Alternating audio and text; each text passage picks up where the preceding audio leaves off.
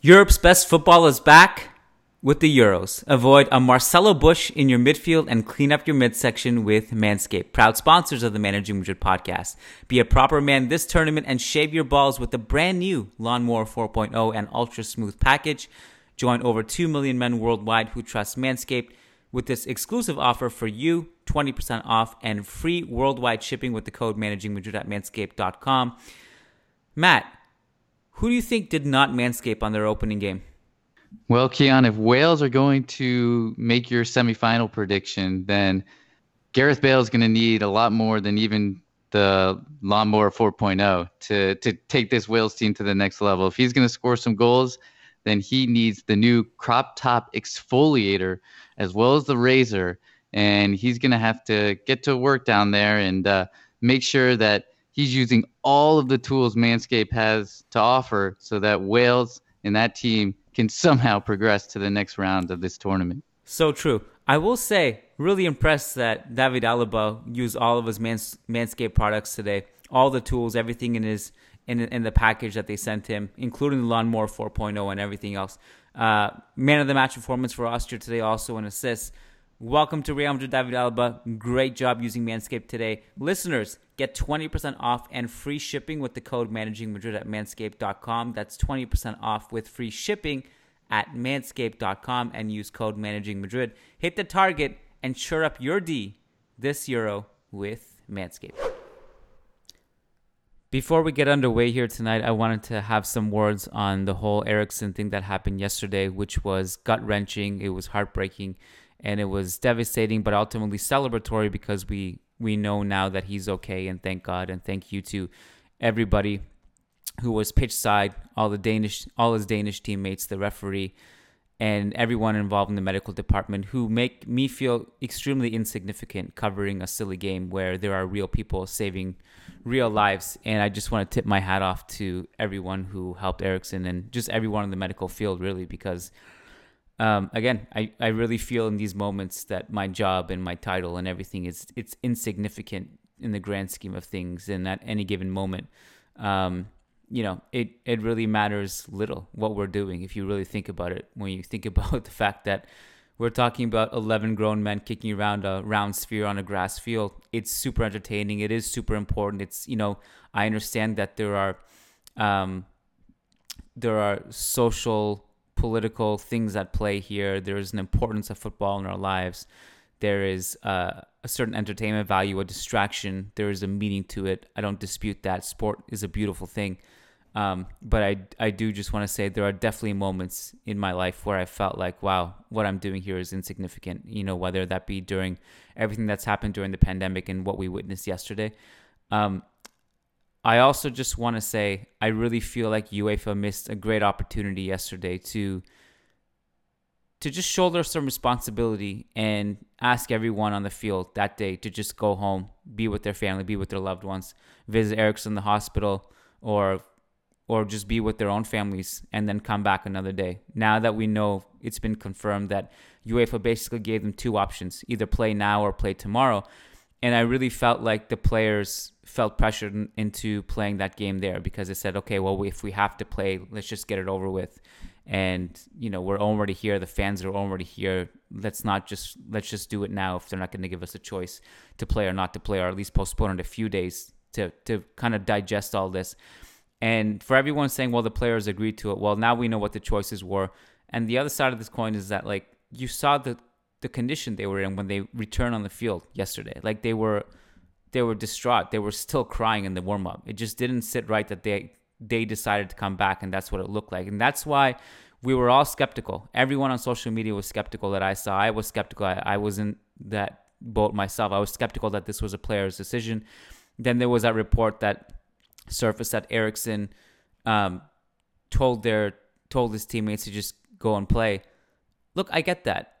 I'm we're all human here. I'm gonna put myself in Eriksen's shoes, as horrifying as that was, and I will never really truly understand what it was like to be in his shoes. I'm not. That's not my goal here. But I'm just saying, if I'm in the hospital, I'm telling all my fr- friends and family not to come, and because I just don't want them to worry. I get that Eriksen would do that. I just feel like we all had a collective responsibility here, not to let Eriksen make that call, not to let any players make the call. They weren't qualified. They weren't fit to make those decisions. It it didn't sit well with me. I know it didn't sit well with a lot of people. I thought I think it's important to highlight the the weird thing about sport football, the earth really, the news cycle, it's so quick. Everything moves so fast that I just knew that by Sunday, which is today, we've already recorded this podcast. I'm just doing a quick quick uh, little um, quick thoughts on the whole Eriksen situation we already knew how, we already know how quickly things move in the news world. Like we just knew that by today, although we would be thinking about Eriksen and stuff, it's just going to it's going to be swept under the rug now. And and the way UEFA handled this, I I think they really missed an opportunity here to be exemplary and just tell the players like, look, just take a break. This is not war. This is just a game. In war, if uh, if something happens to someone, you just have to move on because you have to fight for your life this is just a sport. And that wasn't just a leg injury. It's come out now from the Danish doctor that he literally, end quote, he was gone. They resuscitated him, they brought him back. This was a terrifying situation. And I also just want to say for all the people who said, well, if Eriksen said they, that his teammates should play, that they should play for him, put yourself in the player's shoes and why they were coming back on the field and crying. Just think about that for a second. If your brother dies medically, they bring him back to life, is in the hospital, you talk to him on the phone, your brother tells you, um, "Don't come visit me, just go back to work." You're gonna you're gonna tell your brother, um, "Thanks for the idea, but I'm coming to visit you. I love you." That's bottom line. I understand that Eriksen did that because he's human, but again, you don't accept that as an answer, and I don't think the players did. I don't think they had a choice. So I just want to I just want to put it out there. I think there are a lot of people here are in the camp like, well, the players said it's okay to play. Eriksen said it's okay. I don't think they're looking at the big picture here we have a collective responsibility to look at this in a holistic way and help each other make these decisions. And I don't think the people who were making the call were were fit to make those decisions. So I just want to put it out there. Um, a lot of this, I want to also just note that all that matters is that Eriksen is okay. Thank God. Um, that's really all that matters here. But I do think there are other things that we have to talk about, not least the fact that there is too much football. Kroos said it best uh, last year where he said we're just puppets. UEFA basically looks at us as pawns, as little objects that make them money. And, you know, why do we have to go to Saudi Arabia in the middle of a season to play Super Copa? You know, like this just because of money. That's it. It makes no sense from a sporting perspective, from a health perspective. This is all just a cash grab. And um, I really hope that we, we can pause and reflect on this. And I just hope that we don't move on from this too quickly because I think we need to reflect on it. So that's just my my feeling. Uh, I really didn't feel like watching any more football that day.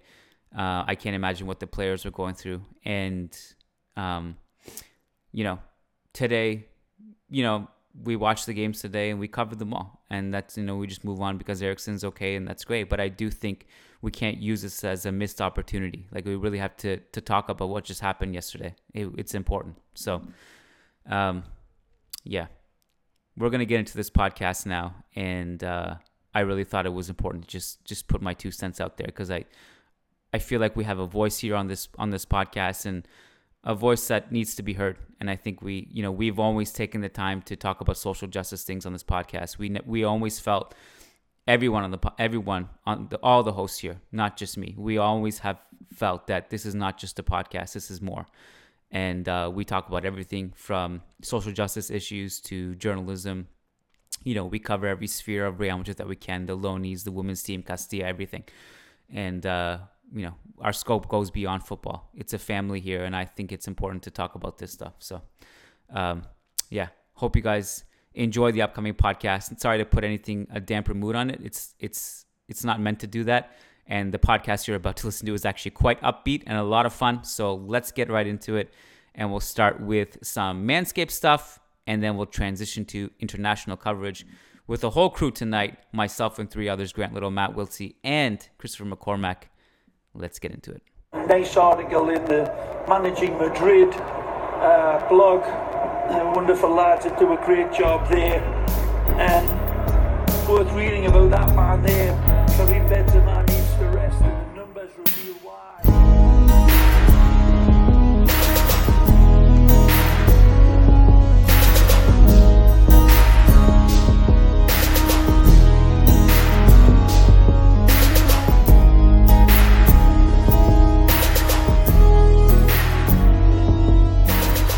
Welcome to the Managing Madrid podcast. This is your host Kiyan Sobhani. We are recording this Sunday night um, at around 7:15 Eastern Time Zone, and Christopher McCormick is also here all the way from Europe because he's covering Copa America for us, for us, which makes totally no sense at all because he's in Europe and he has to stay up late for these games, and we have people in the U.S.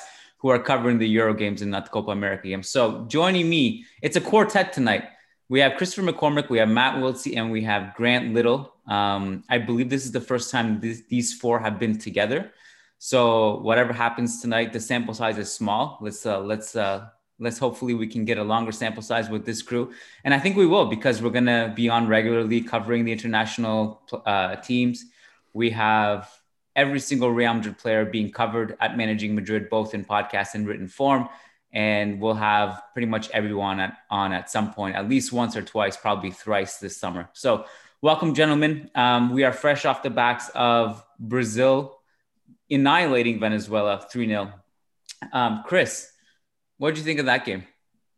Uh, well, I missed the first half because, as the reason I chose Copa America, I work nights at my day job. So it's well, I came in at 10 o'clock today. well, I was supposed to come in at 10, but we were very busy. So I was, I came in about half 10 or so and caught the second half. Um, I gotta say, I mean, generally games don't play out on Twitter, but um, I think a lot of the build up to this match was about how Brazil, how much like how little Venezuela have in terms of um, quality. They've had a COVID outbreak in their squad. They had about seven players on the bench, which um, I think Brazil had about 13 or 14 players. Uh, the starting 11 had, like, it was just some crazy stats. The starting 11, all, all 11 of them have five goals combined, which for context, Thiago Silva has seven for Brazil. So, I mean, it didn't make good reading. And I think when I sat down and watched the second half, it played out exactly as you'd expected on paper. Brazil were just completely all over them. Venezuela didn't really. I think Venezuela were very much went out with the outlook of keeping the score down, uh, which kind of I suppose it's disappointing because Vin- Vinicius started on the bench, so you had Casemiro and Militao for Real Madrid, and Casemiro didn't really enjoy the sort of attacking freedom, his Beckenbauer usual Beckenbauer role. So he was very disciplined in defensive midfield. And Militao missed a, uh, an opportunity in the first half, but I didn't see that one, so I can't say too much about it. Um, yeah, I think the, the biggest Real Madrid contribution came from Danilo, who won the penalty for Neymar to put make it 2 0. Then outside of that, it was uh, pretty quiet from a Real Madrid front. So uh, I think we have to call this out because you were talking about all those Venezuela players missing, and I didn't know about the COVID outbreak, so it makes a little bit more sense now. I, I turned this game on late, and there was one Venezuela player. I think he was playing center back. Uh, he was somewhere in the back line, who looked so out of shape. Like all of us on this call, much fitter than he is. Like he looked like he just got done downing a couple beers. Uh, like I could not believe he was playing at the professional level, but Oh my god, it makes a little bit more sense now. Now that you explained that there was a COVID outbreak yeah. and they're just struggling to find guys. But, it, I mean, it might be a different uh, center back, but I think one of them had to get on the plane like a couple days ago because of the outbreak. So he could have been on the beach having a few beers before he hopped onto the plane. Probably. it what struck me is that this is like it wasn't even close and it wasn't necessarily that fun to watch. And the fact like anytime Neymar gets the ball, he's just devastating, generally speaking. He and he he had some moments in this game where there's really just nothing you can do with him. There's just no stopping him. He just drops his shoulder, runs past three players, he rounds the goalkeeper, just does a bunch of crazy things. And he also in a game like this, he's just so overconfident and there's no pressure on him because they're just destroying Venezuela that he does that thing where he just stops and dances and it just he just doesn't pull it off. And the team no one cares because it's just a demolition. And it, it actually looks really bad when he doesn't pull off. You know that thing where he just stands there and he just just keeps kind of doing step overs but he doesn't actually move. He just kind of keeps dropping his shoulder. You know vinicius tries yeah. to do that a few times this this season and it just has not has not worked at all and we've lost it's funny actually he positions. did he did something like that went past three venezuelan players and then missed the easy part he put the ball into the side net instead of putting it into back net for 3-0 um but yeah i suppose he was the run he was probably the runaway um the kind of sole entertainment of the match outside of outside of that, it was pretty it was pretty straightforward for Brazil. I would like to think that next Friday will be more worth staying up for. um, because it's Peru, so that should be more fun. But this one was a bit, it was like I said, a procession. Not much really to be said for Real Madrid front because we fielded defensive players up until the last five minutes when Vinicius managed to come on. Well, I mean, I'm kind of surprised Vinicius even got in because when you look at Brazil's bench, I mean, there were still a lot of players there that, I mean, the fact that Firmino didn't start this game, um, Gabigol didn't start this game, Fabinho didn't either, but I mean, that one is pretty justifiable given that Casemiro's in the team. It is funny that you mentioned Casemiro's role. Like it's it's so interesting watching their roles um, outside of Real Madrid, where he just doesn't have that free reign to just storm in the box and go for flying headers. I mean, part of the reason why we didn't see much of Casemiro in this game was because of that. I mean, Brazil had a lot of the ball, a lot of the ball in the final third, and Casemiro just kind of staying back. I will say of Militao, um, didn't have that much to do. I I liked the Militao or Marquinhos partnership at the back there. I thought they read the ball pretty well anytime Venezuela tried to hit a ball over the top, they mopped it up. Uh, Militao even had a run in the second half where he wins the ball, he sprints and almost has a breakaway, but Richarlison just can't get the ball to him. Otherwise, that that was a good goal scoring chance. I thought, I mean, this is a good transition, um, Grant.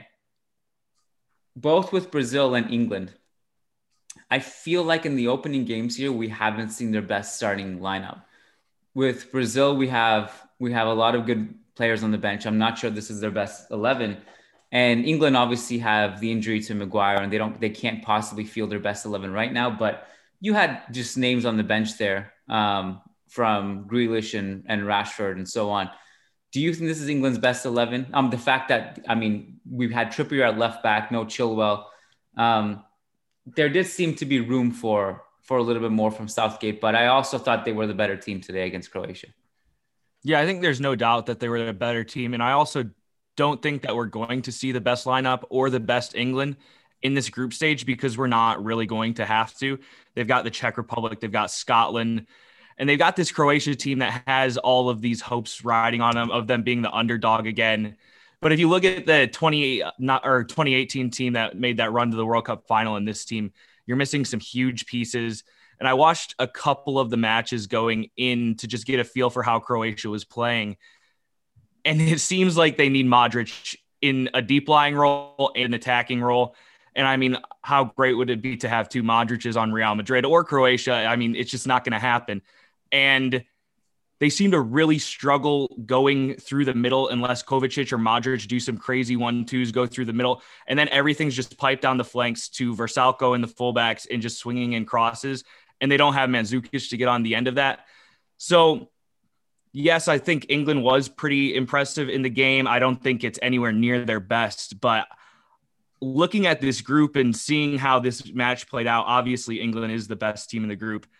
I'm worried about Croatia's chances in this and where the goals are going to come from. Yeah, I think it's interesting you point out the the two Modric thing because watching them, I was thinking, I was thinking the same thing to myself, and I think there's they've struggled to transition to I they just don't have the talent to transition to like a new era into a new a new age new generation of Croatia and so they're still relying on the same guys and like you said they don't have Mandzukic anymore they don't have some of these players that were in their prime when the uh, when the World Cup was rolling around. So now they're still relying on them, but they're just not the same players. And Modric, his class, I, I, you, you could see it in the game. Like even with how well Mason Mount played and some of the the English players, especially in their midfield, uh, Kalvin Phillips was another good one, but Modric still st- stood out. Like he, you could see his quality, you could see his skill, and I think um, even what he's almost 36 now. It, it's crazy how he still carries this team. He still carries Real Madrid. And he carried us for for all last season. So, um, but I'm with you, Grant. I don't know how they. I I don't see them progressing far in this tournament. Yeah, I'm I'm worried just looking at it, depending on how Scotland and Czech Republic perform, if they even make it out of the group, because they'll have the ball in those two games, I would imagine. And you know, Modric was dropping deep at times, but other times he was in a higher position. And they do fine in that area of the pitch wherever he is. But it's once they progress out of that, or whether he's in the attacking third and they try to progress to it, he needs to be in whatever part of the pitch they're moving in. And I mean, he's just going to run out of steam probably, and he's just doing it all himself. I would say, and I will upset the. I, I wonder how many Scotland fans, how many Scotland people follow Managing Madrid, but I will say never doubt Scotland's ability to do you a favor. God knows they did Ireland more than a couple on a couple of occasions. Scotland seemed to be Scotland can just pull defeat out of the jaws of victory sometimes. So we shall see. But um, I still think they have enough to get out of this group. I like. I think Yeah. the context of this game too was that England are really good, and I think you can nitpick some things that England could have done better. I think um, whether it be in the build-up phase or just making these weird. Kyle Walker was just being weird today. Oh I, my I don't. God, he was awful. it was one of it was a terrible uh, performance from him. He had that one uh, one weird, really really super weird play in the first half where he just carries the ball, no one's pressuring him. He just kind of waltzes through the middle. He comes over to the left side and then just basically boots it out of bounds. Um, I think it was he was expecting Trippier to just kind of go and meet the ball, but it was impossible, and everyone just kind of looked at him. But England, you can you can nitpick some things from them from a tactical perspective. I think England, no matter how you spin it, they're just good. Like they have an incredible amount of talent, attacking output. Um, I think they they basically suffocated uh, Croatia with their high press over and over again. They stifled their build up. Kovacic's ball carrying ability was taken out of this game completely. And I just think there's too much pressure on Modric's shoulders for this team. Like there's too much on his plate. I don't, and I don't see at his age uh, a path for him to carry this Croatia team at all. I still think, and, and going back to like Rebic and and Perisic, I think these guys will have more success against teams that are inferior to England. They're good players. I mean, Rebic, we saw. I mean, we saw it with Milan this year too. What he can do, Matt. But I, I think there's just too much on Modric's plate. He has to be the deepest lying um, midfielder at times. And Brozovic was awful. He was he had a huge hand in um, in the goal conceded. And on the same play, like 10 seconds later, if Croatia win the ball, he has to compose the whole team. He has to, and he's a, he's able to do that even at his age. You saw a lot of sequences where England would press the hell out of them. Modric would just take a touch. He would slow things down. The team would compose itself. They'd cyc- recycle possession a little bit um, before losing it ultimately, or, or only getting so far. But and then if he wasn't doing that, he was like the highest midfielder, or sometimes the highest player on the pitch for Croatia, trying to act as outlet in the build-up phase. And I just thought it was just too difficult for him to do this single-handedly, especially at his age. But I like Modric's performance in this game, given the circumstances. He had zero time on the ball. England gave him zero time on the ball. On the ball, Mount tried to man mark him pretty much um, any any any time that Croatia had the ball, uh, just to make sure he was taken out of the game. But um, this was this was just England, I think, being difficult to deal with, and Modric not having enough help. I feel like they'll still get out of the group because I think they'll be able to get a get a hold of the game a little bit better in the next two games. So where um, where do we want to go from here? I mean, Matt, why don't you talk to talk to us about Belgium, um, the team that you were left left covering in this game in this uh, tournament, and Courtois. I don't know unless you have a, a tactical monologue on Courtois prepared. I guess we can Well, talk about Belgium as a whole. we can talk about your Lukaku golden shoe prediction going going well so far, and then also Hazard getting in off the bench. This Yeah, is the yeah. this is where the Zoom call is going to come in handy because we're going to see Matt pull out a tome on you know Thibaut, Thibaut Courtois' positioning throughout the yeah. yeah. So he did. So Courtois had one save in the entire game. Um, and that's literally on the stat sheet as well. One save. Um, it was from a Mário Fernandes header. And I don't know if you guys remember this, but Mário Fernandes, he's originally Brazilian. He's been playing for Russia, it feels like forever. Um, and he was always linked with Real Madrid. Um, and he's a solid player. Like I like him. He's a right, he's a right back. Um, he's still, I was surprised that he's now older, obviously. He's still, I thought he was probably one of their best players in this game. Um, so just fun little fact there. And he got up for the header, but it was right at Courtois, literally right at him. So uh, easy save. Aside from that, Courtois was just, I mean, it was, he was his usual self. He was able to come off the line, command his area, uh, really confident, just picking out crosses, picking out any balls out of the air. So the fun came once Hazard entered in the 71st minute. We were we were wondering how much time he would actually get because he only got 10 minutes versus Croatia in the in the friendly, and he got about 20 minutes or so. He played on the left wing, and Belgium plays a 3-4-3 formation, and so Hazard still got to play kind of on his customary left wing position, but had more support in build up on that um, in build up on that left side. And I was a little worried because in the first his first few touches were sloppy, and he had one like his first touch was a good pass to switch the field of play, but then the next two or three after that he had heavy touches. He lost the ball. Um, he was caught in possession, got tackled, and so I was like, "Uh oh, is this going to be another one of those Hazard performances where you just so discouraged coming away from it?" But he turned it around. I think in the final like ten minutes or so, um, he had a really nice turn on the left flank to break free of some pressure. He then did another uh, turn just a few minutes later, like a lovely inventive turn to create space for himself down the flank. And so those things were kind of the, re- redeeming qualities. Those were the the Hazard moments where you're like, finally, yes, this is Hazard. This is Hazard. So they were fleeting. Obviously, it was only a few minutes and it was only a few moments, but um, it was encouraging. And Roberto Martinez said as much after the game. He said this was a gigantic step forward for Hazard. Uh, he's now he's feeling more confident. He's now he'll be able to play more minutes. So I expect to. I don't. I still don't expect him to start next game, but I think he'll get even more minutes. I don't know if you saw after the game, but uh, I, he's been in the media quite a bit talking about his whole Madrid tenure of late, and um, he's been saying all the right things. I, I think he's fully aware not that he shouldn't be. I mean, this is what we expect of him anyway, but just it's worth pointing out he's fully aware that his he's he's he's not pointing anyone any fingers at anybody but himself, but his time at Real Madrid. That you know, he's fully cognizant of the fact that he needs to do better he needs to improve. And um, he was asked after the game if um he basically like are they using you at Real Madrid the wrong way because they don't seem to be giving you the ball the way they give you the ball at at uh, at Belgium? Did the, are Belgium basically using you a bit better? They're giving you the ball more. And he said it makes sense that Real Madrid don't give me the ball more because I haven't proved anything yet there. So yeah. the Euros are basically my way of proving myself to Real Madrid over again.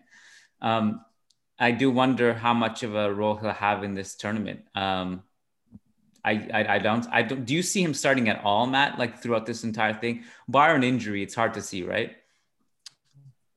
maybe maybe in the knockout rounds if like he gets let's say he gets 30 minutes the next game and then maybe another 30 35 minutes after that um, maybe roberto martinez feels if, if if the opponent's big enough that he has to start hazard and he feels confident enough having given him some minutes and he plays well obviously he has to play well in those minutes so i think if that happens then potentially he could start but I def I don't see it happening in the group stage at least, especially if let's say they win their next game where I don't think he'll start. They're pretty much they're qualified from there. So um, it wouldn't it wouldn't really make sense to start unless you want to give him 60 minutes or something in in the third game to see if he can handle it.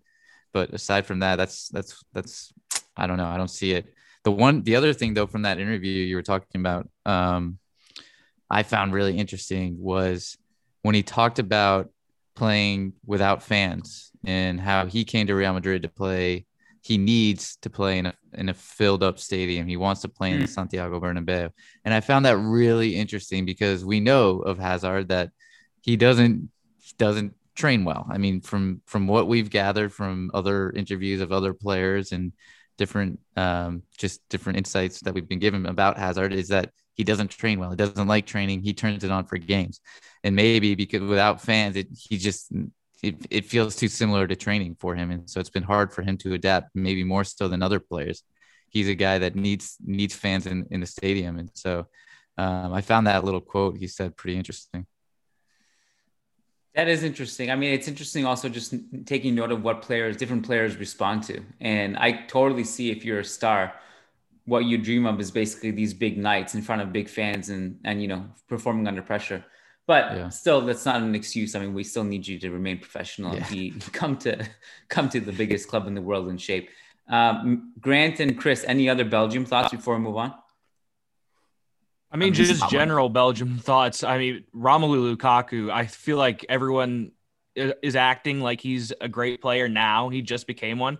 And it's like he's been performing like this for a long time, especially with Inter. His off ball movement, the runs that he was making, uh, it seemed like his his coming out party to the world, even though everyone who watches Serie A would have already known this because he looks good. And I think that Matt, that's a good shout for Golden Boot, um, especially with him rock, racking up two goals in the first match. Prediction looks good, Matt.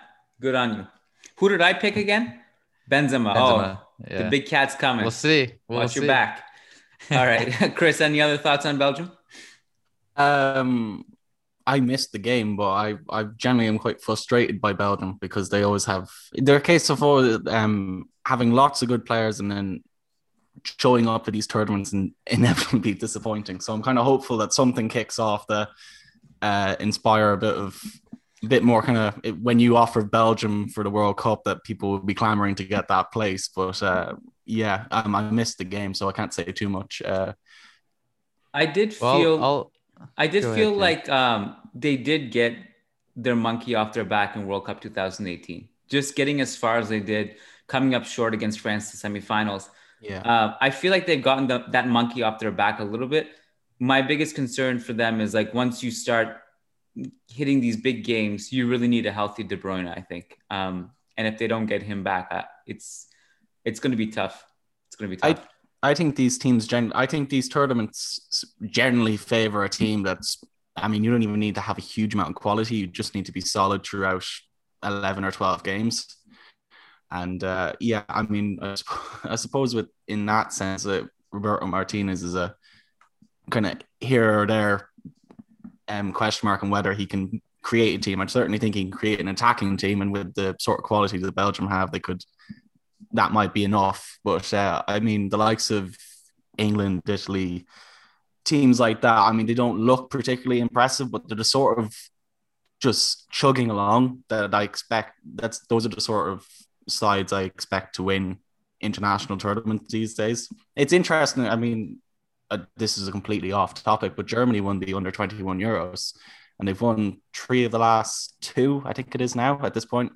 And I mean, that in terms of that success, it hasn't really translated onto the international stage well, especially for these days, a under 21 level, you'd expect to have a quick transition, but I mean, relatively speaking, I think Timo Werner is the lone, the lone big player to come out of those under 21 sides. So, like I said, it's international football these days is a very weird, weird game altogether, and success is very relative.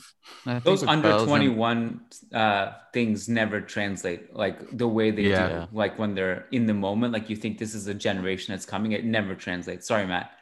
Yeah, no, no, I'm with you. Even uh, I always make the um, link to the Spain team from 2013 that had Thiago, Isco, Illarramendi, uh, Mar- Inigo Martinez, and all those guys, Isco, and like it hasn't been until now that some of them are breaking through, and that was 2013. It was like seven, eight years ago, so it's it's pretty crazy to think about.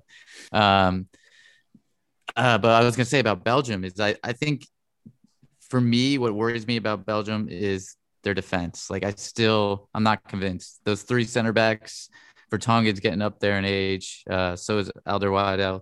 Um, who did they have in the middle too? Um, was was it Boyata? Well, this is Um, this is why not having De Bruyne sucks. Now they have they Exactly. had they So had you- Tielemans and uh, Dendoncker, and then Yeah. yeah, Castagna on the right, who was who was the one who got injured, right? And then Meunier came in, and then Thorgan on the left. So they rely so like if they're gonna go far in this tournament, if anybody thinks they're gonna win it, then they have to have De Bruyne fit. They, you'd argue they have to have Eden Hazard fit, and Lukaku's got to score a ton of goals, and Courtois got to make a ton of saves because the rest of the team is kind of eh, it's not it's not overly impressive. So they're gonna rely on individuals to really get far. Yeah. Um, they don't have the nice balanced team that some of the other nations do. And I think their crossroads will be against Italy. Italy's on their side of the bracket. So I think that's the one we're going to see. Um, speaking of, uh, who did you say, Matt, earlier that was like, oh, he's still playing the, the guy from Russia? There's no, there's no, Oh, Mário Fernandes. yeah, Mário Fernandes. There's no better poster boy of that idea than Goran Pandev scoring. Like did you like? I knew he was still a footballer because I remember having this reaction during Macedonia and the qualifiers.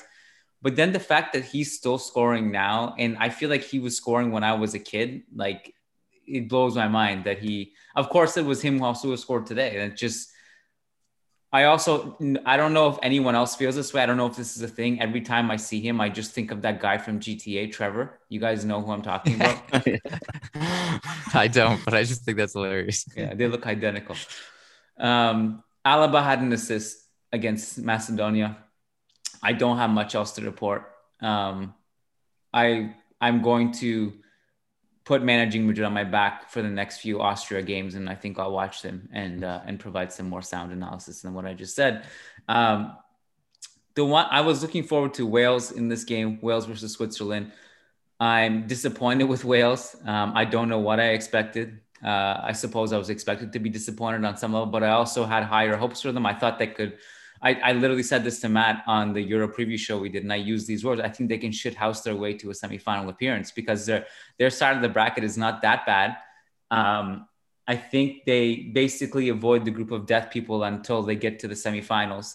If they come second in their group, um, I have to relook at the bracket. But either way, I mapped it out that basically they can stumble their way um, into the quarterfinals against Germany or somebody like that and just shithoused their way past Germany with really good defense and some counterattack goals.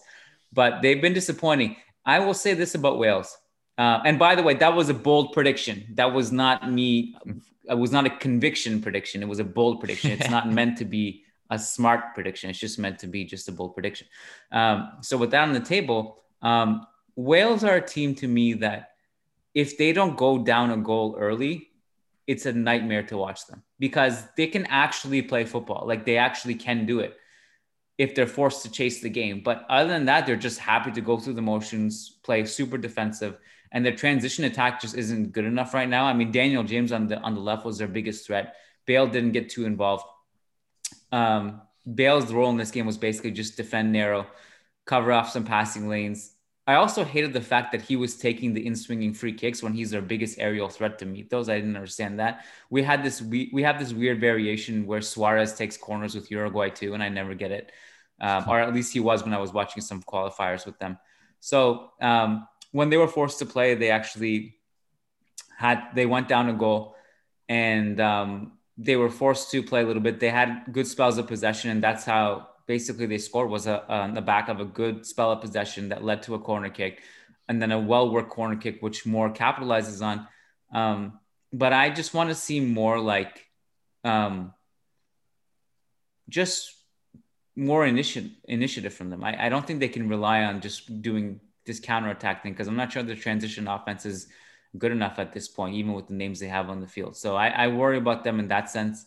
Um, I just think they've been a little bit unimaginative. And even there were times in this game where Switzerland were not even pressing them high, and Wales were just still hitting long balls and to nobody, which made no sense. Their build up stuck. So disappointed with Wales. That's my report from them. Yeah, you're not making me want to watch Wales at all. well, I don't know what their upcoming schedule is like. Maybe I can. Maybe it gets more exciting. I'll look at it in a second. But um, we have coming up let's see. We have Spain tomorrow, Spain's opening game. By the way, we mentioned like England and Brazil not having their best 11 out there. I don't think we're going to see Luis Enrique do that either with uh, with Marcos Llorente right back. I don't love that.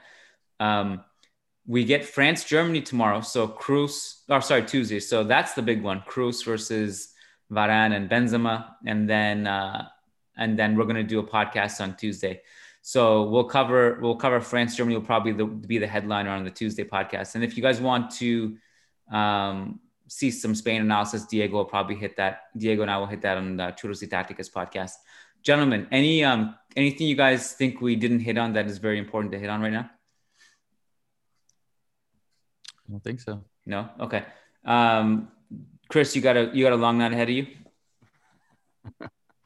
Well, this is one of the early ones considering. I was looking at the upcoming schedule, and the next round of matches are one o'clock in the morning. So I've uh, some longer nights ahead of me, but it doesn't bother me. I'm an insomniac by nature, so yeah, you're you're 24. You can, you can get away with that. You're basically in your yeah. hazard years where you can get away with anything. Exactly. when you when you hit 30, you're screwed. Uh, yeah. Uh, and the Copa America side of things, uh, to I let me just see. We have Brazil, Peru on Thursday, and then Argentina, Uruguay on Friday. So we still have a ways away. The Copa America schedule is not as crazy as the Euro schedule, but the fact that it's happening during the Euros makes it crazy. I'm just my head. I'm delirious. I don't know how you guys feel right now. Um, there's like that little bit of anxiety that creeps up. Not like entirely because I just don't. I basically don't care at this point, but if you look at Twitter right now, you don't know what anyone's tweeting about anymore. There's tennis. Every second tweet is about Djokovic or something, or um, oh, tennis or, is done. That's out of your way done? now. All right, so, yeah, done. French Open is done. Between that, the NBA playoffs, between Copa America, the Euros, I don't know what anyone is tweeting about anymore. I just like yeah. don't know. Everything is about different, uh, something different. So, um, yeah, so we're just focusing on, on Euros and Copa America. Grant, any uh, updates on Femenino that you want to throw us? Do you guys have a podcast this weekend? Uh, not this weekend. It's the international break, so we've been putting out some match reports of uh, those games. We're gonna hopefully midweek do a podcast to wrap up the international break. But other than that, we get back in action next weekend, I believe. Beautiful. All right, stay tuned for that. So we'll be back on Managing Madrid at the very least on Tuesday. We'll be talking about France, Germany, and whatever else hits us uh, that day. That will be over on patreon.com slash managing Madrid. And we will end it here. Everyone enjoy your weekend. Chris, thank you. Matt, thank you. Grant, thank you. Have a great night and check you guys Tuesday. All right, before we wrap it up, we want to give a quick shout out to all of our patrons, but specifically to our $10 plus patrons who get a specific shout out on the podcast.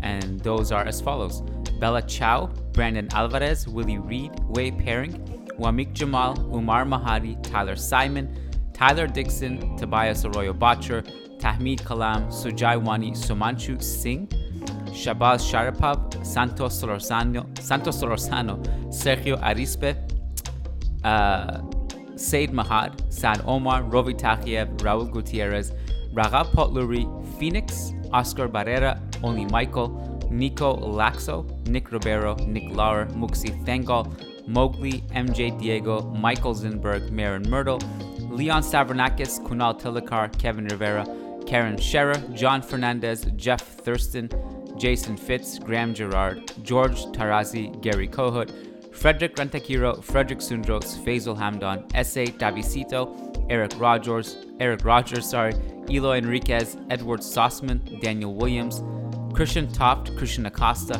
Charles Williams, Brendan Powers, Brandon Stevens, Austin Fiore Erdman, Anthony Lombardi, Anirudh Singh, Alexi Saniceros, Al, Adam Dorsey, Varun, Nick DeStefane, and Fabian Moreno. Thank you guys so much for your support. You guys rock. You guys are awesome. And we'll see you on Tuesday. Hala